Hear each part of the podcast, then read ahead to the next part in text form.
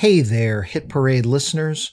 What you're about to hear is part one of this episode. Part two will arrive in your podcast feed in a couple of weeks. Would you like to hear this episode all at once the day it drops? Sign up for Slate Plus. You can try it for a month for just $1, and it supports not only this show, but all of Slate's acclaimed journalism and podcasts just go to slate.com slash hit parade plus.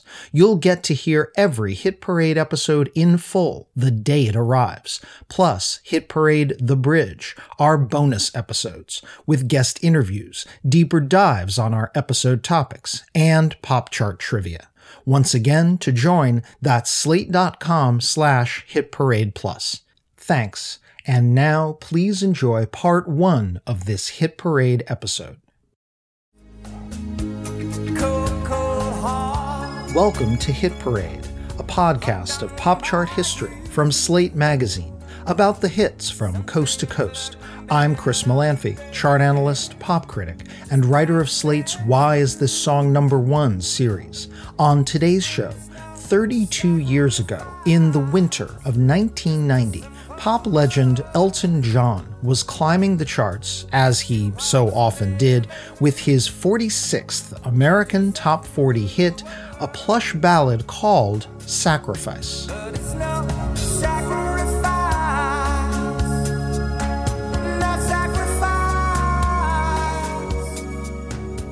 For the man born Reginald Dwight, this was just another day at the office. Sacrifice eventually peaked on Billboard's Hot 100 at number 18.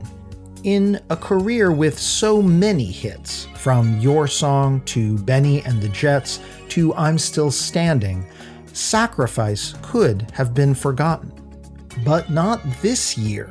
There's a good chance you've heard a version of this song just in the last few weeks, thumping from your radio. And I do mean thumping. The version you've probably heard sounds more like this.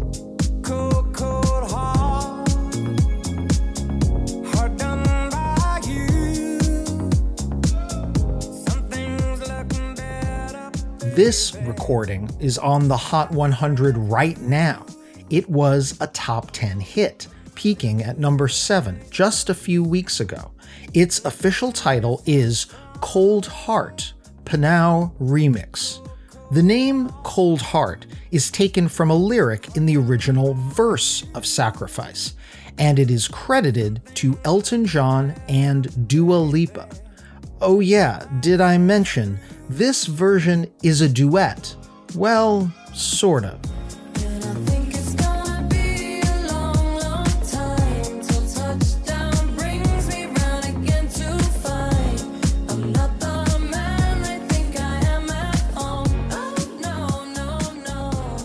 Dua Lipa, the British Albanian pop star currently enjoying a wave of hits of her own, sings a remake of a completely different Elton John song on the Verses, 1972's classic Rocket Man.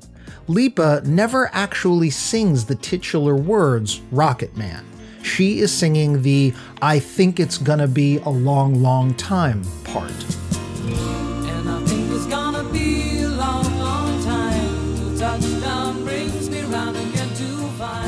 In fact, Cold Heart PNAU Remix includes pieces of four different Elton John songs, all mashed together.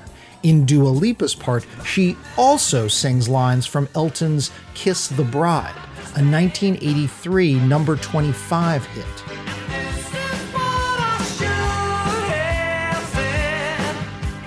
Those lines are thrown into the Cold Heart blender too.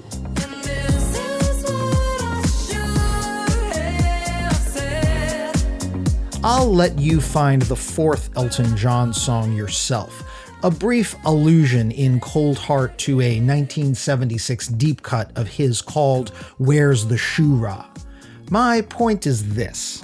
This catchy Frankenstein's monster of a track is termed a remix. Indeed, PNAU Remix is right there in the title, with credit given to the Australian dance music duo and production team PNAU spelled P N A U, by the way. But this recording is a lot of things a mashup, an Elton John cover by Dua Lipa, a reboot of a 32 year old Elton hit under a different title. Like, just in general, what is this thing?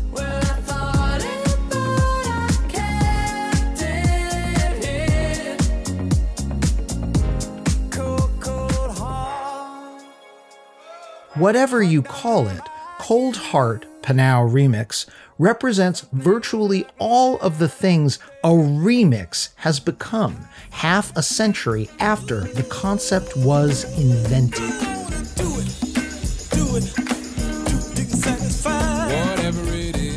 What began as a DJ's art form, designed to keep dancers on the floor longer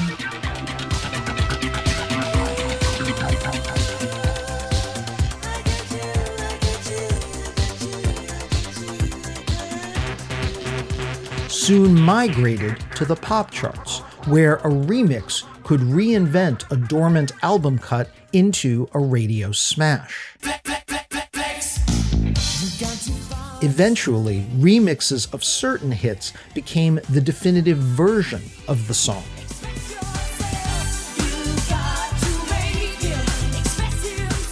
And other remixes turned acts who'd never had hits before into chart toppers.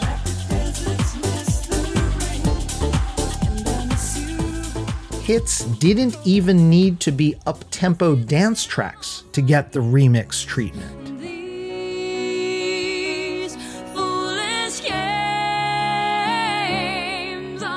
And in rap, so called remixes could be remakes in all but name rebuilt from the ground up.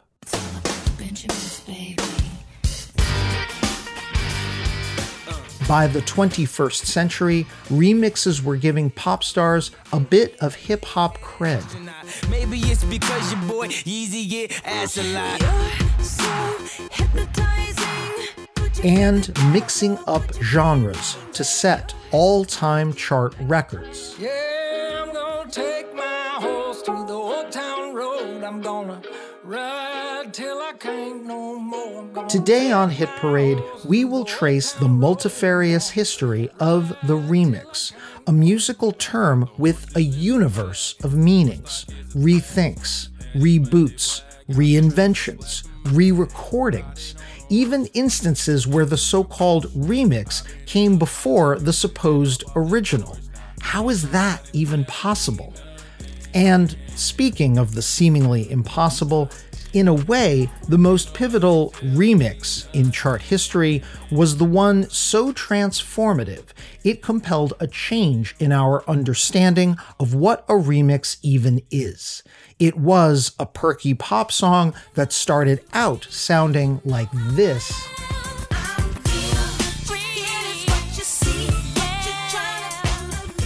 Before turning into this.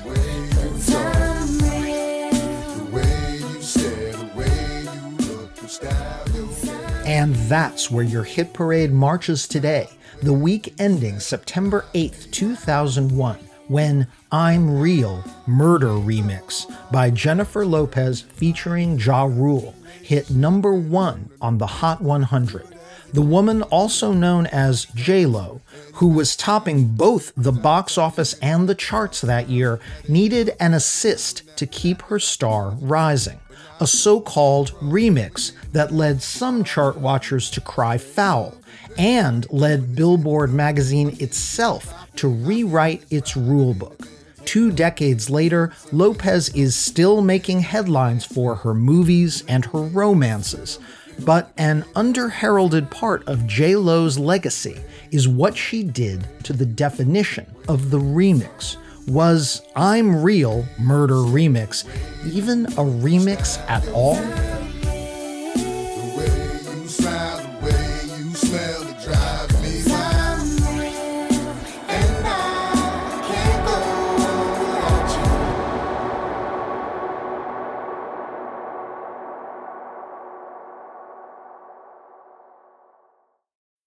When you need mealtime inspiration, it's worth shopping Kroger, where you'll find over 30,000 mouth-watering choices that excite your inner foodie. And no matter what tasty choice you make, you'll enjoy our everyday low prices, plus extra ways to save, like digital coupons worth over $600 each week. You can also save up to $1 off per gallon at the pump with fuel points. More savings and more inspiring flavors make shopping Kroger worth it every time. Kroger, fresh for everyone. Fuel restrictions apply. Darkness, my old friend. Where does the history of the remix on the charts begin? Does it even involve a dance record? Could this mellow, folky song be it?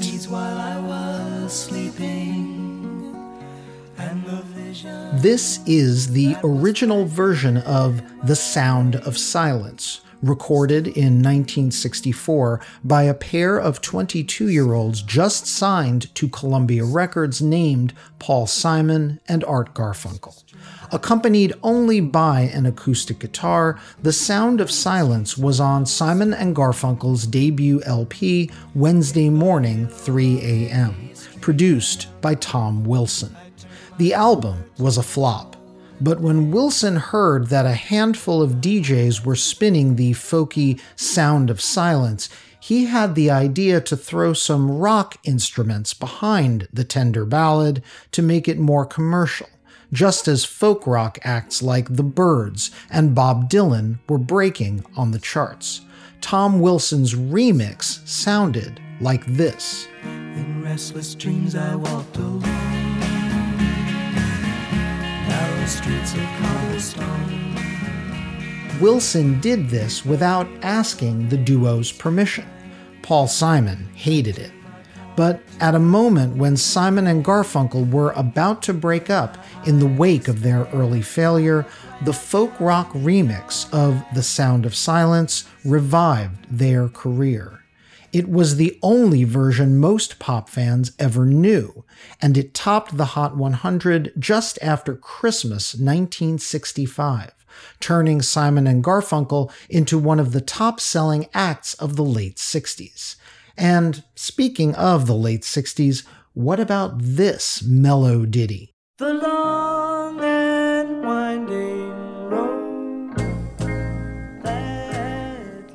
This, of course, is The Long and Winding Road, the original recording from the Beatles' 1969 Get Back sessions. Famously, or infamously if you're Paul McCartney, this recording was remixed heavily before the public ever heard it. When the Fab Four were on the brink of breaking up in 1970, producer Phil Spector was brought in by the Beatles' new manager, Allen Klein, to review the Get Back sessions and, yes, remix them, turning them into the group's final album, Let It Be. And Phil Spector did not have a light touch. His version of The Long and Winding Road sounded like this. The long and winding road dripping with newly added strings and choirs, the rearranged version of The Long and Winding Road topped the Hot 100 in June of 1970. Paul McCartney loathed it, but it was the Beatles' swan song, their last number one hit.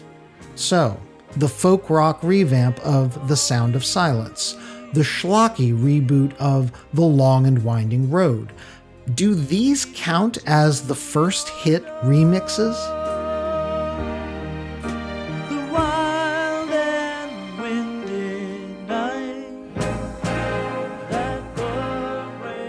It's certainly tempting to say no. Tom Wilson's remix of Silence was the only version most pop fans knew and Phil Spector's Road was literally the only officially released version in 1970. And it's not like Phil opened the Beatles record by shouting out, Wall of Sound Remix. Remix! Or Apple Records in the House, or This is a Phil Spector exclusive. This is a More seriously, though die-hard Simon and Garfunkel and Beatles fans were aware that these tracks had been monkeyed with somehow, these chart topping hits are not remixes as that term came to be understood. Really, in 1965 and 1970, very few people outside of the recording industry knew what a remix was.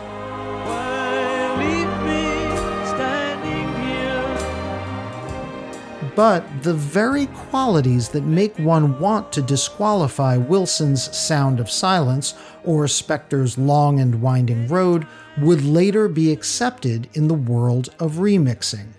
A remix hated by the original recording artist? That's not uncommon. We'll talk about a couple of examples in this episode. A remix of a ballad? Sure, that happens now are still kids, but we're so in love, fighting against all. A remix as the only known version. That's happened too. In the US, for example, the only known version of the dance classic Situation by Yaz, aka Yazoo in England, is the Francois Kevorkian remix. If you're American, you may not know there was another version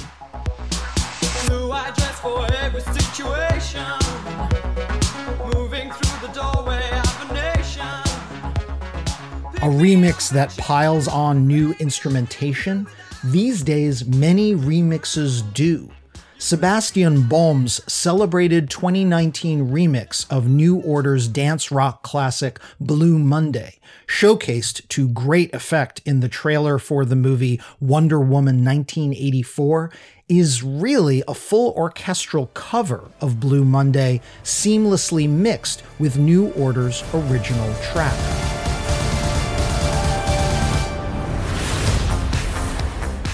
This, in part, is what we will be exploring in this episode, trying to discern the boundaries of what a remix even is or how we classify it. This matters because this classification affects how Billboard tallies remixes for its charts. If the main version of a hit song sounds like this,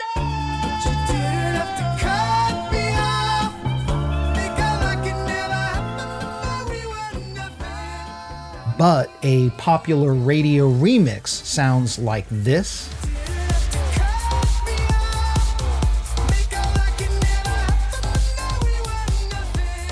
The artist, and especially the record company, want both versions to count toward the song's chart position. And they engineer remixes to ensure that both do. Moreover, a truly novel remix can cross a song over to a whole new audience. For example, when the Kazakh DJ producer Imanbek took Roses, a straight up 2016 hip hop track by Guyanese American rapper SAINt JHN. Rose,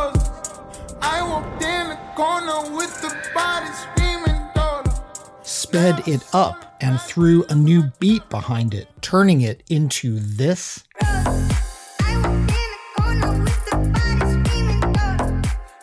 It became a global smash, topping the pop charts in a dozen countries. And here in America, in the summer of 2020, Rose's Imanbek remix crossed genres. Number 4 on the Hot 100, number 1 on the dance chart, even number 22 on the adult top 40 chart. Examples like Roses show how transformative and how creative a remix can be. Creativity was always at the root of the remix, which is more than a technique, it's a culture. And remix culture dates back longer than you might imagine. Originally, those roots were not in the US at all. What's tricky about the history of the remix is that its early innovations weren't really on records at all. they were mostly performed live. The Jamaican sound system, pioneered in Kingston, consisted of at least one turntable or more and custom built speakers, amplified to emphasize heavy bass lines. As far back as the 40s and 50s, Jamaican DJs set up these sound systems to entertain large crowds, flipping and cutting between records based on whatever drew the biggest reaction.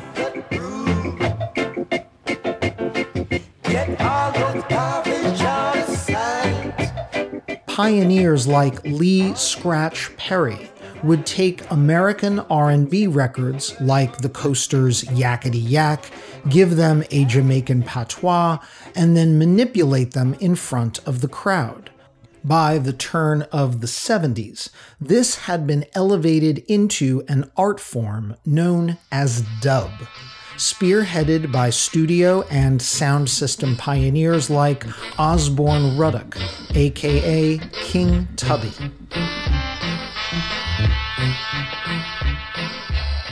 These dub wizards would provide backing tracks for toasters, vocalists who were essentially Jamaican proto rappers, such as Ewart Beckford, better known as U Roy. Wait the town and tell the people about the musical disc coming your way. U Roy would toast over dub tracks by the likes of King Tubby, who could push and pull elements in and out of the recording on the fly. All of these developments eventually spawned American hip hop.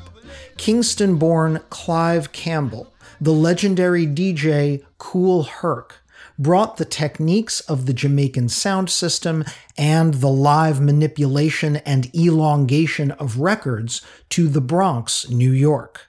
In short, the very history of rap music and hip hop is the history of the remix. Herc's merry-go-round meant that instead of playing whole records, he would play just the instrumental breaks. That part right there, when the break, Come in with bongo rock.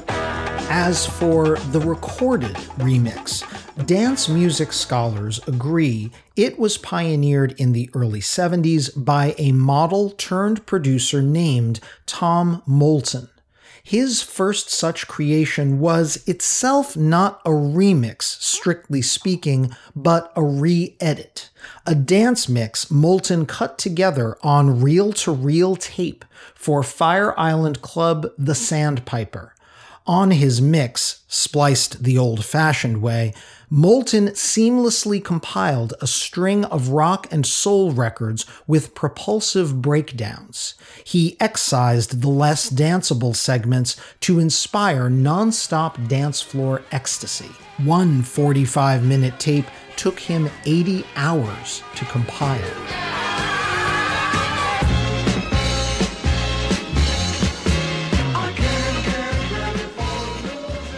The renown Tom Moulton earned with that tape eventually led to actual remixing, producing official, authorized, extended mixes of club bound songs in the studio at record labels' behest, which makes Moulton the progenitor of what is likely the first actual chart hit remix as we understand it today.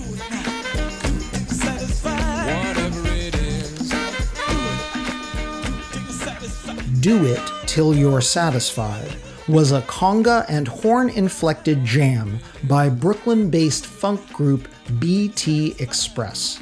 The BT stood for Brooklyn Trucking. BT's label, Scepter Records, was one of the first to target singles at the nascent disco market. And in 1974, they invited Tom Moulton to have a go at remixing Do It Till You're Satisfied.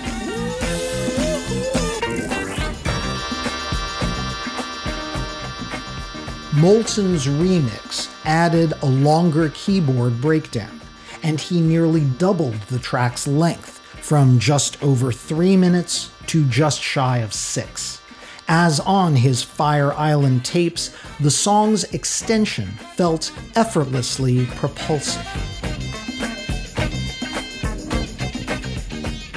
The remix for Do It would prove definitive.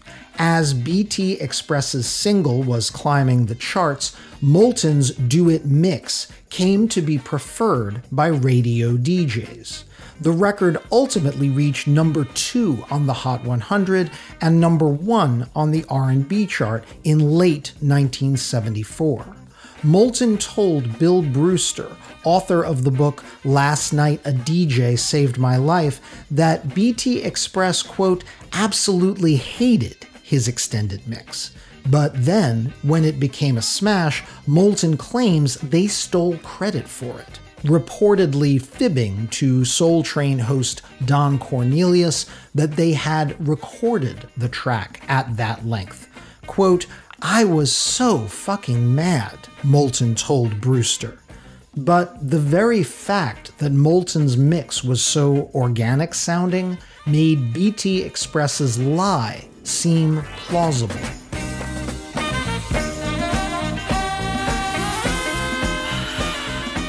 Just months after his smash BT Express reboot, Tom Moulton was involved in another remixing landmark when he was invited to work on Gloria Gaynor's 1975 album Never Can Say Goodbye.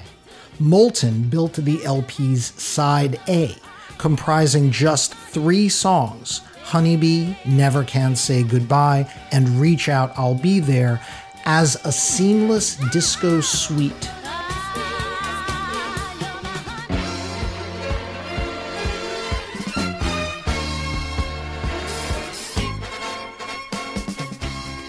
Mind you, songs flowing directly into each other had been tried on rock LPs dating to the heyday of the Beatles or the Moody Blues. But Tom Moulton's edit of the Never Can Say Goodbye album aimed to keep the dance floor rolling for a solid 18 minutes. Once again, the artist was skeptical.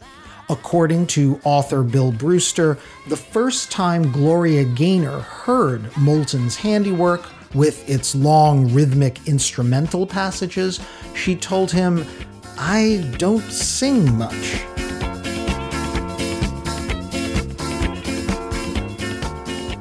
But Gaynor grew to appreciate Moulton's work when it helped make the album a hit.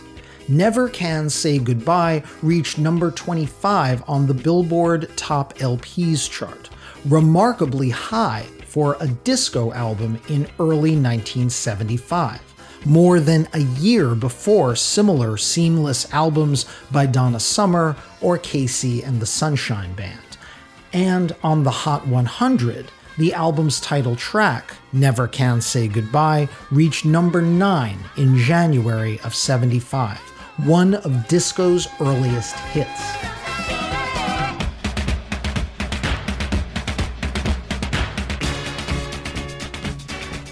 Tom Moulton even helped invent a musical format, the 12 inch single, when he started pressing his mixes not on 45 RPM vinyl, but on LP sized platters in order to maintain their length and take advantage of the bigger disc's wider grooves.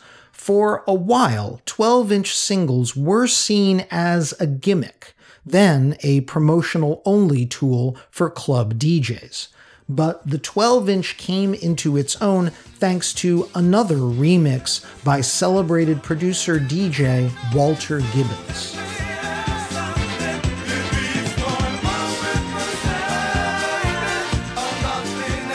Ten percent was a track by Philadelphia soul and disco group Double Exposure. They had recorded the single with an orchestra providing disco backing and the band and the string section recorded more jamming than could fit on a 7 inch single. Producer Walter Gibbons took that extended jam and rebuilt 10% specifically as a 12 inch. It became the first commercially available 12 inch vinyl single.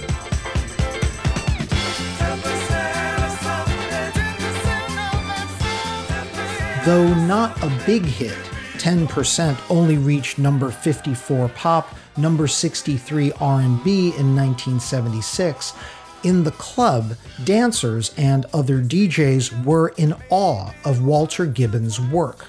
Quote, this record just seemed endless, fellow producer remixer Arthur Baker later said. I was like, how is he doing this? He must be so quick. I went up to the booth and it was just one record. Unquote.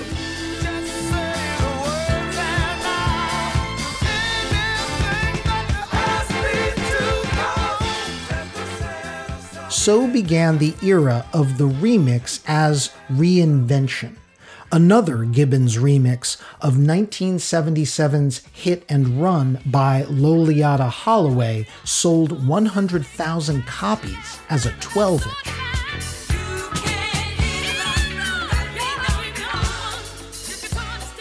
And Francois Kevorkian's remix of Musique's In the Bush, a lewd single popular at Studio 54 and other Dionysian nightclubs topped Billboard's Disco Club Play chart in 1978.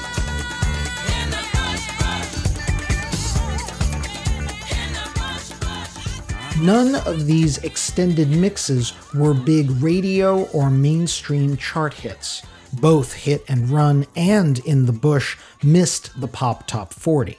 But by the late 70s, remixes were starting to cross over with the general public hits like the seminal I Feel Love, which we talked about in our Donna Summer episode of Hit Parade, had already begun acclimating the public to the sounds of electronic dance production. One year after I Feel Love was a hit, soon to be legendary dance producer Patrick Cowley created a bootleg remix Working only from a vinyl copy of the track, Cowley added his own synth and drum parts, transforming I Feel Love into a nearly 16 minute high energy masterwork. Mixmag would later call it, quote, a psychedelic freakout.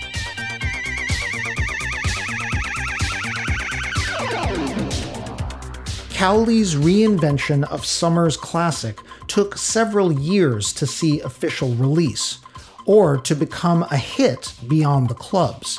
In fact, when it finally hit the British charts in late 1982, Cowley himself was gone. One of the first casualties of the then little understood and rarely diagnosed disease, AIDS. Just weeks after Cowley's death, a shortened edit of his I Feel Love remix reached number 21 on the British pop chart. It was the first remix many average pop fans heard, at least in the UK.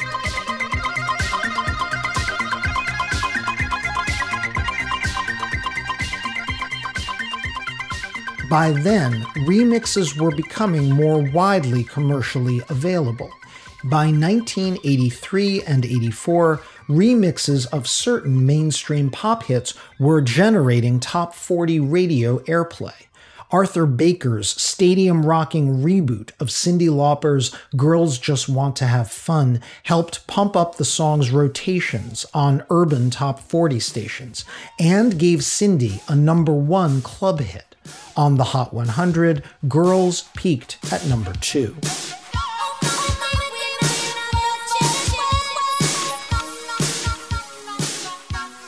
Some producers didn't even outsource their remixes. Nile Rodgers, who, as we discussed in our Chic episode of Hit Parade, was on a roll in 1983, producing smashes like David Bowie's number one Let's Dance, would often do remixes of his own tracks.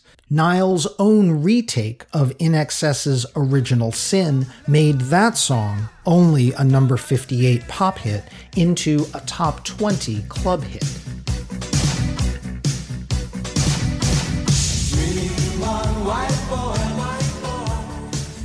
But what hadn't quite happened by 1984 was for a remix to become the definitive version of a pop chart hit. Nile Rodgers would be the one to change that when he was commissioned by the top new wave era pop act of their day, Duran Duran.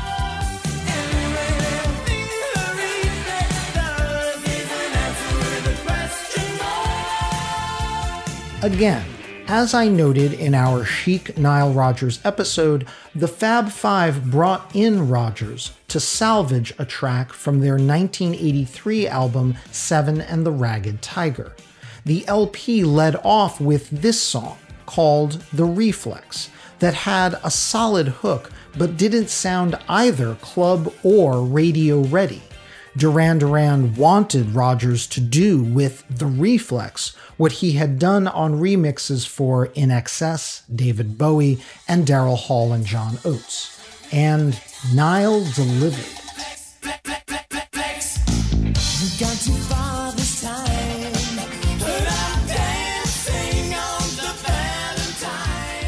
Nile Rodgers' remix of The Reflex added rhythmic elements and vocal chops that weren't on the original album cut. That flip flip flex thing, Nile created that. The remix became the de facto version of the song, played on radio stations nationwide. The Reflex became Duran Duran's first ever Hot 100 number one hit in June 1984. It took a few years for another act to score a Hot 100 number one reinvented by its remix. It would involve another white British act turning to a black American production team. The white Brit was Wham's George Michael.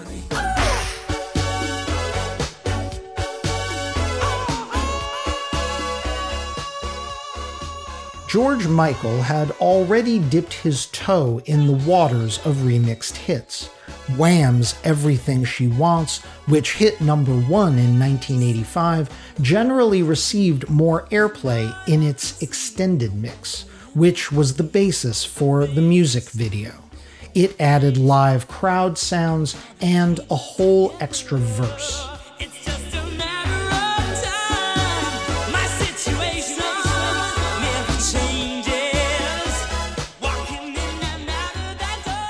But George Michael would go much further after he split with Wham partner Andrew Ridgeley. His 1987 solo debut, Faith, included a track promoted only at black radio, Hard Day, which reached number 21 on the R&B chart and whose preferred version was its Shep Pettibone remix.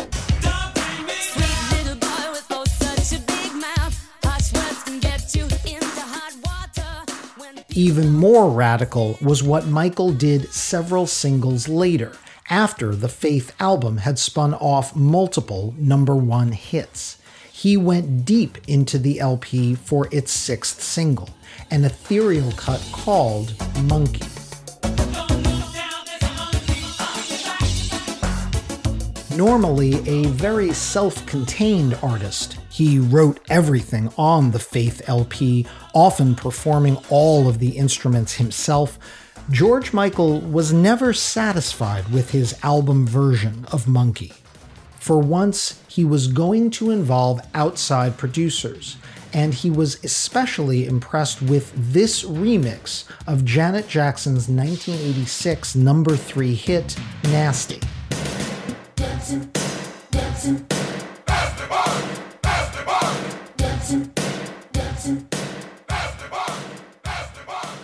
This remix was produced by the same two men who'd produced Nasty for Janet in the first place, Jimmy Jam and Terry Lewis.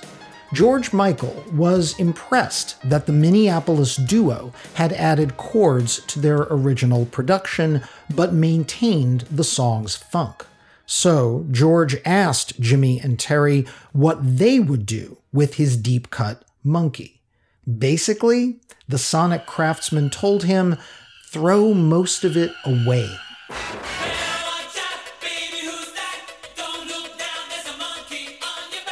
Jam and Lewis's version of Monkey wasn't really a remix. It was a re recording with very few elements of the original LP cut retained. They brought George Michael into their studio to re record his vocal in what they called a more funky style. The duo did keep samples of Michael's voice from the LP version, cutting between his old and new vocals, and adding drum machines and other effects.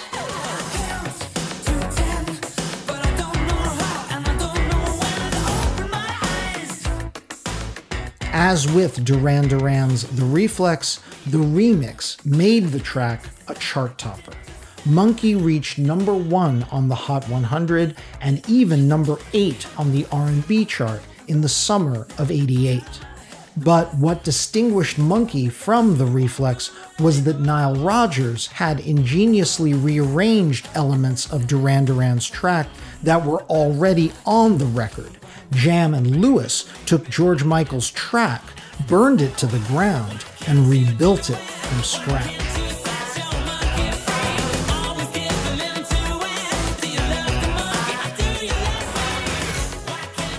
This was the new cutting edge of remixing, and it was only the beginning.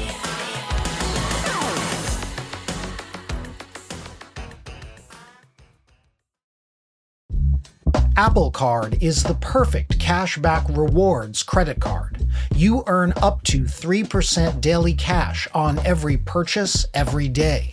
That's 3% on your favorite products at Apple, 2% on all other Apple Card with Apple Pay purchases, and 1% on anything you buy with your titanium Apple Card or virtual card number. Visit apple.co slash card calculator to see how much you can earn. Apple Card issued by Goldman Sachs Bank USA, Salt Lake City branch, subject to credit approval. Terms apply.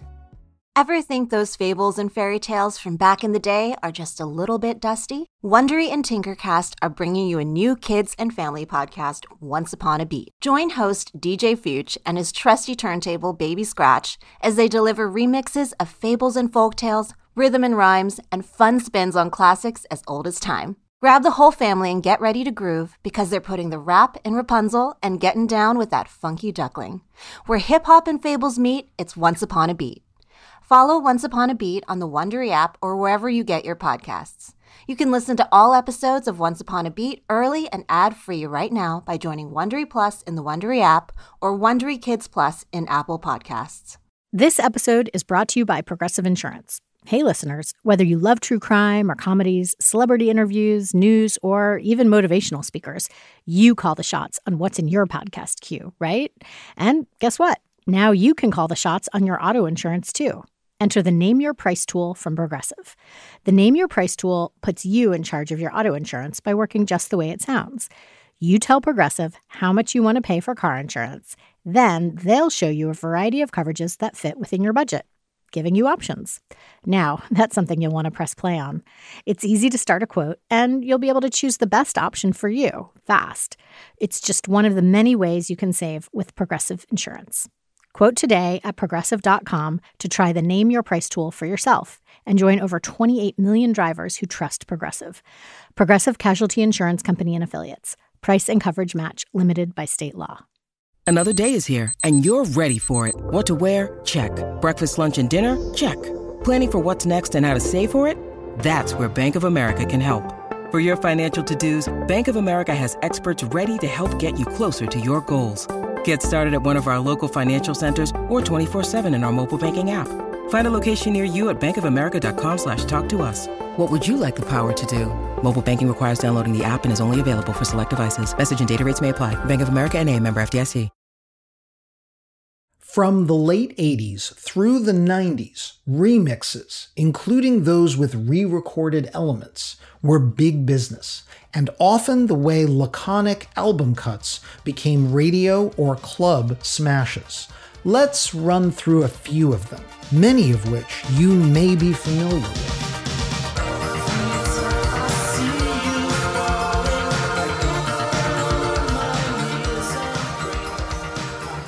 New Order, the British post punk dance rock band, were frequent employers of remixers. Their LP tracks, like 1986's Bizarre Love Triangle, were meticulously crafted to begin with, punctuated by their celebrated bassist Peter Hook. But the band was not shy about bringing in star remixers for their singles, like Arthur Baker or John Robie. For their 1987 singles compilation, Substance, New Order went even further, including only 12 inch mixes instead of the original LP cuts.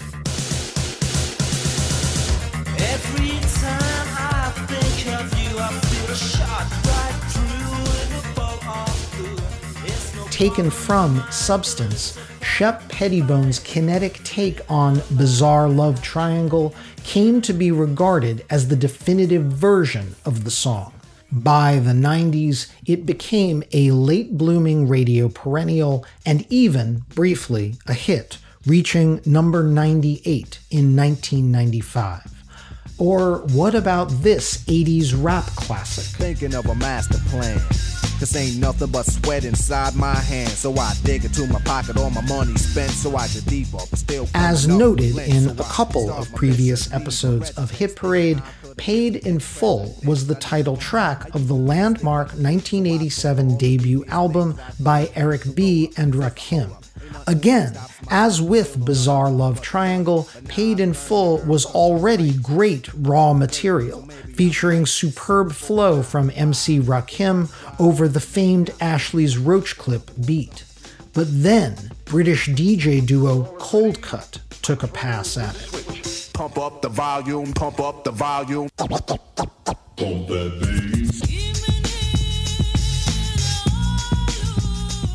Producing the now legendary Seven Minutes of Madness remix.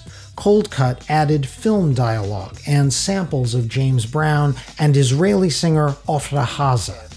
Original DJ Eric B. reportedly hated the Coldcut remix, but it turned Paid in Full into a cross cultural hit reaching number three on Billboard's Club Play chart in 1988, the biggest Eric B. and Rakim hit outside of Billboard's rap chart. Then, in 1989,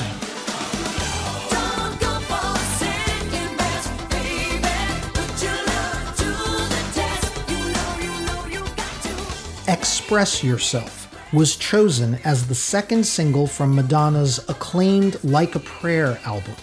The original LP cut was this horn inflected Latin flavored jam.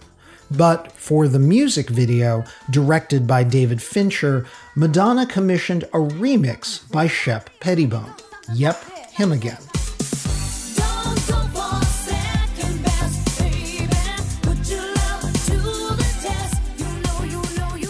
The Pettibone remix of Express Yourself is now the definitive version. Notably, Madonna included this mix a year later on her best selling compilation, The Immaculate Collection. By the time Express Yourself hit number two in July of 89, most radio stations were spinning the remix.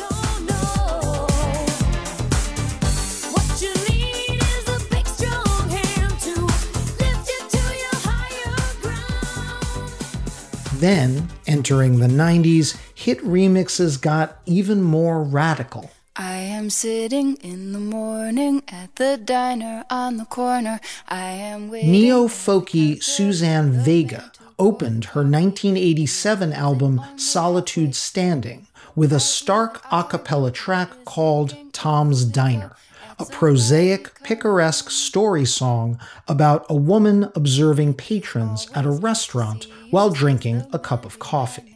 By the way, there is an actual Tom's restaurant in uptown Manhattan near Columbia University. Vega herself attended Barnard College. Tom's restaurant was later used as the exterior for Monk's Cafe on Seinfeld. Anyway, I open up the paper, there's a story of an actor who had. Vega never intended Tom's Diner as anything more than an album cut. But to UK producers Nick Batt and Neil Slateford, who called themselves DNA. That a cappella track was begging for a remix. So they borrowed a then popular beat from the British dance group Soul II Soul, fused it with Vega's vocal, and turned the folky into a house music diva.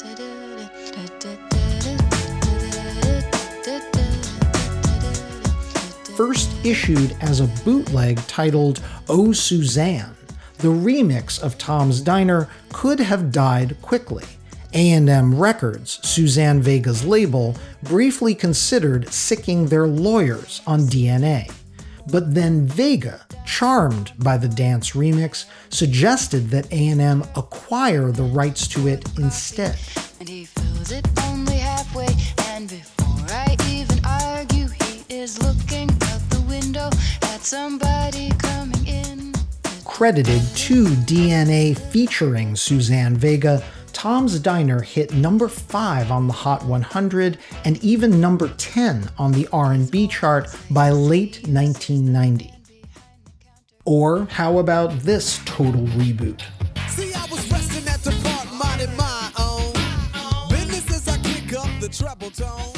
on Arrested Development's hit 1992 CD, Three Years, Five Months, and Two Days in the Life of People Every Day, was a languorous album cut that quoted the chorus hook from Sly and the Family Stone's 1969 number one hit, Everyday People.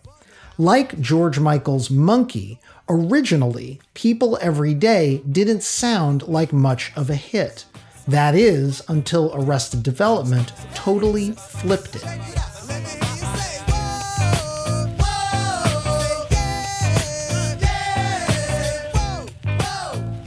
for the Metamorphosis mix of People Every Day, which was not a remix so much as a remake, Arrested Development coupled the original Sly Stone interpolation with a sampled bass line from jazzman Bob James. Issued as a single, the reboot was a smash, reaching number 8 on the Hot 100 and number 2 on the R&B chart. Around the same time, this track was also an R&B hit.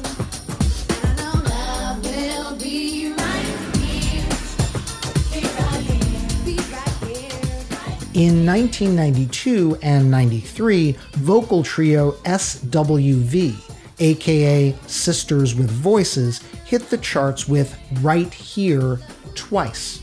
The original version reached number 13 on the R&B chart in the fall of 92 and barely cracked the Hot 100.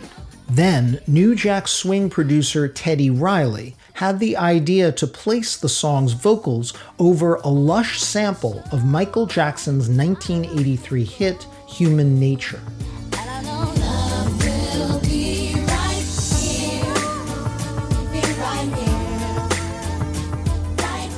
Retitled Right Here parentheses Human Nature, SWV's remixed song re entered both charts, eventually reaching number 2 pop, number 1 R&B. By then, even major megastars like Mariah Carey were dropping radical remixes. For her fall 93 chart topper Dream Lover,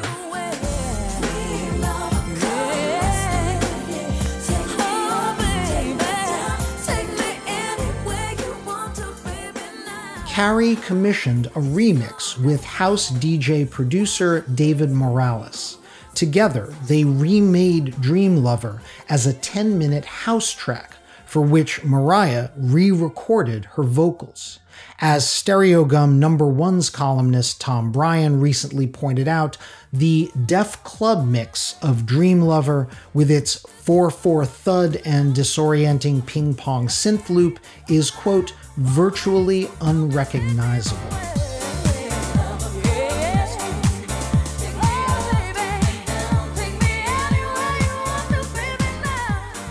As Breihan also notes, the Dream Lover remix foreshadowed Mariah Carey's future as a remix queen.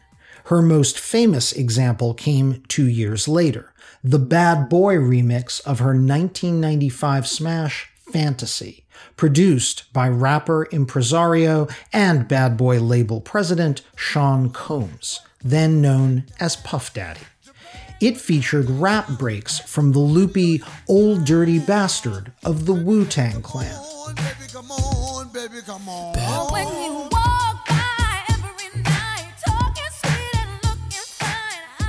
Critics, as well as Mariah Carey herself, have since credited the ODB remix of Fantasy with starting her pivot away from the centrist pop favored by her label chief and then husband, Tommy Mottola, and toward more hip hop directed material.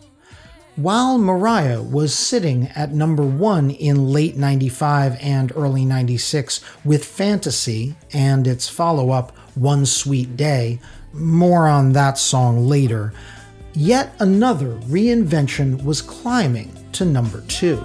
And as with Suzanne Vega, this act had never been near the DJ booth at a dance club before.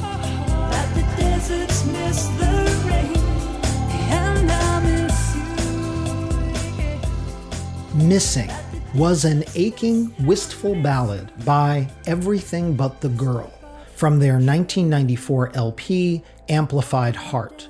By 94, the duo of Tracey Thorn and Ben Watt had spent a decade recording sophisticated, jazzy albums and singles. In America, they'd scored a couple of adult contemporary hits, but no major pop hits in its original form, Missing probably wasn't going to change that. Even in their native UK, the moody single could do no better than number 69. Until, in 1995, Everything But the Girl gave the track to American house music producer Todd Terry. I'll bet you've heard this version.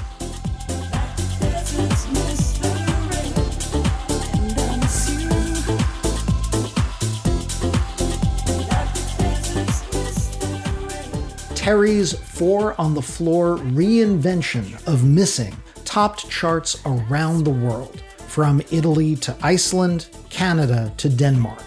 Missing, Todd Terry remix, also became everything but the girl's only major US pop hit, a number two Hot 100 smash that rode the chart for a then record 55 weeks.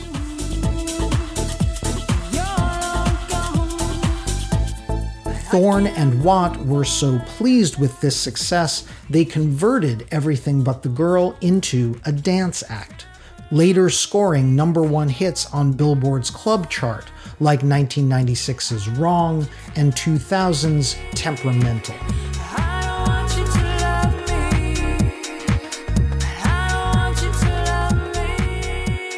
Everything But the Girl weren't the only soft pop act remixing their tracks in the 90s, but those remixes weren't always tailored for the dance floor. Consider the Alaskan folky turned torch balladeer Jewel.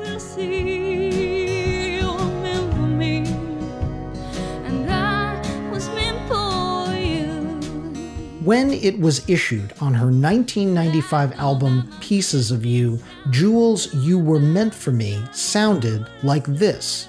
More than a year later, when Atlantic Records decided You Were Meant for Me should be a single, they first tried having it remixed by producer Juan Patino into something a little rockier.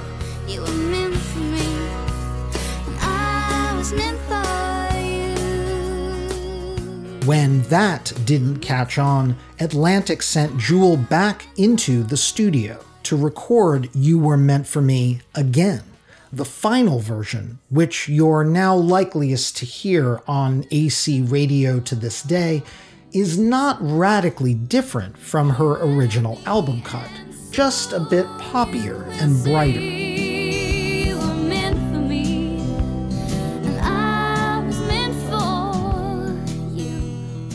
This finally got Meant for Me to number two on the Hot 100, Atlantic and Jewel then pulled the same gambit with another Pieces of You deep cut called Foolish Games, which, as we discussed in our B-Sides episode, was originally the supporting track on the You Were Meant for Me single.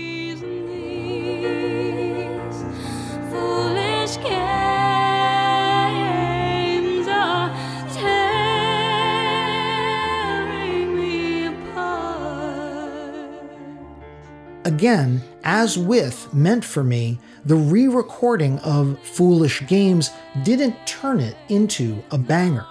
It simply upped the drama and made it a little radio friendlier.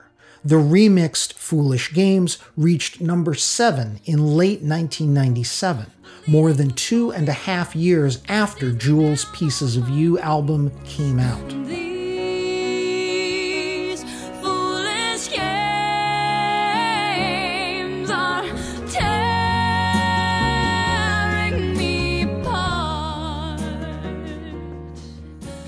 What this also meant, however, was that the 12 million people who bought the Pieces of You CD were getting versions of Jewel's hits that weren't the ones they were hearing on the radio.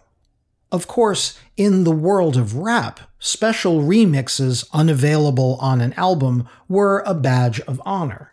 And nobody wore that badge more proudly than the man then known as Puff Daddy. Flava in Your Ear was a loping 1994 hit for Bronx rapper Craig Mack, produced by Sean Combs, who again went by Puff Daddy back then. By October, Flava had peaked at number 16 on the Hot 100 and number 8 on the R&B chart and was starting to slip. But Puffy would not take that lying down. I know we had to do a remix, right? Mad, I get more butt than ashtrays. fair one, I get mine the fast way. For the remix of Flava in Your Ear, Puffy brought in a hip hop army. His newest rapper for Bad Boy Records, Christopher Wallace, aka the Notorious B.I.G., plus LL Cool J, Rampage, Busta Rhymes, and, oh yeah, Craig Mack, who was nominally still the lead artist dropped just days after the single had seemingly peaked on the charts, the Flava remix literally turned the track around, sending it back up to new peaks of number 4 R&B and number 9 pop in November of 94.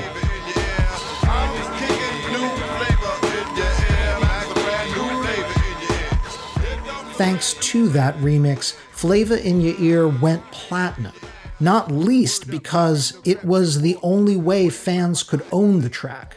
It would not appear on a Bad Boy album for a decade. Puff Daddy rode this Insta remix gambit to chart success multiple times. For example, he turned a notorious B.I.G. deep cut called One More Chance from this. I got that good dick, girl, you didn't know to this smash version with guest vocalists Faith Evans and Mary J. Blige, a number 1 R&B, number 2 hit in 1995. I got that good love, girl, you didn't know.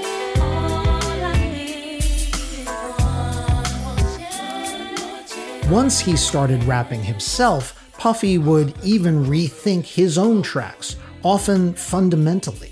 1997's It's All About the Benjamins started as a rap posse cut with Puffy, Biggie, Lil Kim, and rap troupe The LOX.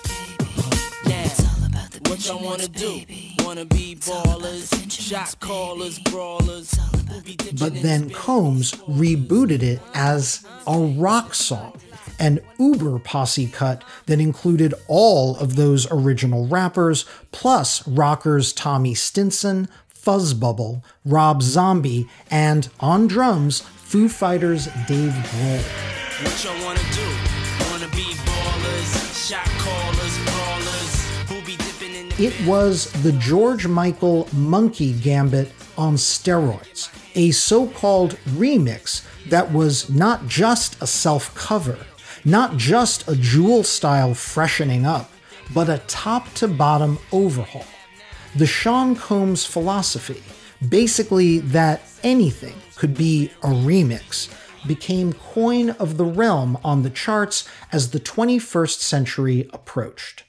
As influential as Puffy was on the trajectory of the remix, however, this concept would reach full flower not on one of his productions, but on the music of a woman he began dating in 1999.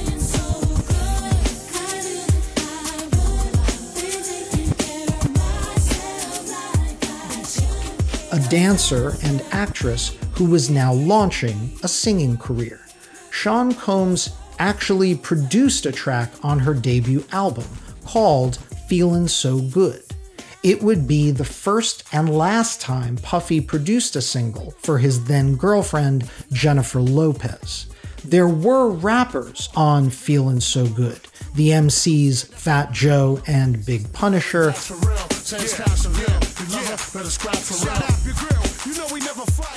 But this was an amuse bouche for what Lopez would do just a couple of years later.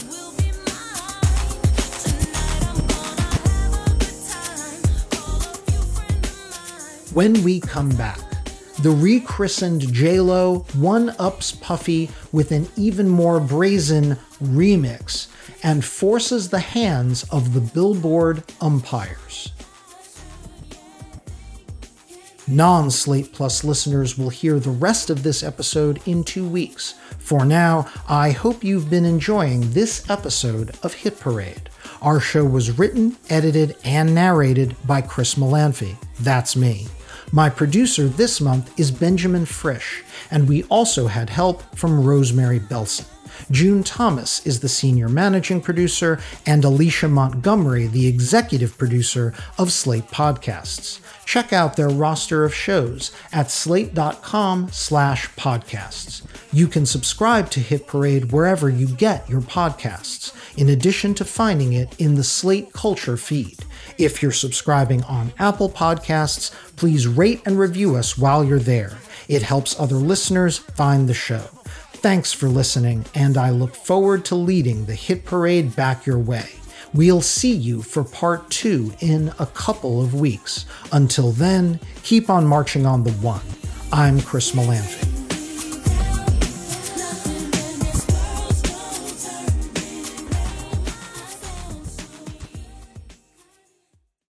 Sick of being upsold at gyms? My guy, you're currently a base member. For $90 more, I can upgrade you to our Shred membership. For $130 more, you'll be a Swole member. And for just $300 more, you'll reach Sweat Platinum. At Planet Fitness, you'll get energy without the upsell. Never pushy, always free fitness training and equipment for every workout. It's fitness that fits your budget. Join Planet Fitness for just $1 down and $10 a month. Cancel anytime. Deal ends Friday, May 10th. See Home Club for details.